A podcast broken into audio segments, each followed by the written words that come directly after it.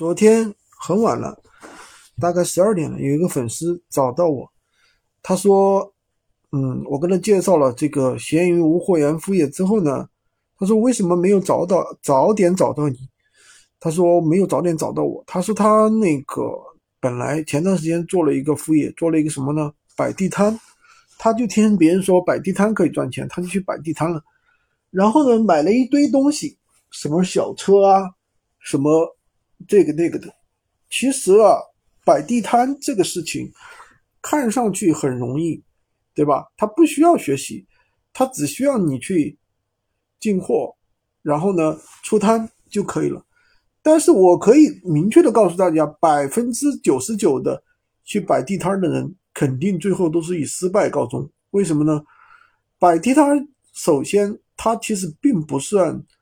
一个低成本的创业，它就是要投资一堆东西，对吧？一堆器材，而且现在其实很多地方说是支持什么摆摊啊，支持什么夜市经济啊，但是很多城管又在管，对不对？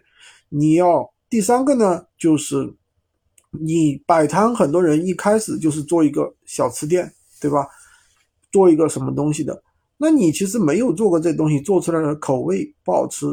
是一个方面，另外一个呢，能不能卖得出去是一个方面。不要总以为到了啊，我去一个夜市，那夜市上人很多，我去摆摊就能够卖得出去。你想到的东西，别人也能想得到，对不对？那这样的话，那这样的话，你有什么优势呢？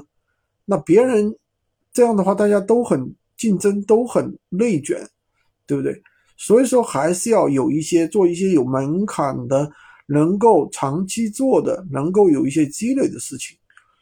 其实我觉得闲鱼无会员这个事情很好，我们已经做了第四年了，对吧？还会接着做下去，因为我们掌握了在闲鱼上获取流量的方法，同时也有一堆的一手货源，同时的话也能够带着大家长期去做。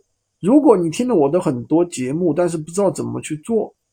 可以加入我们的小白训练营，快速学习，快速赚钱。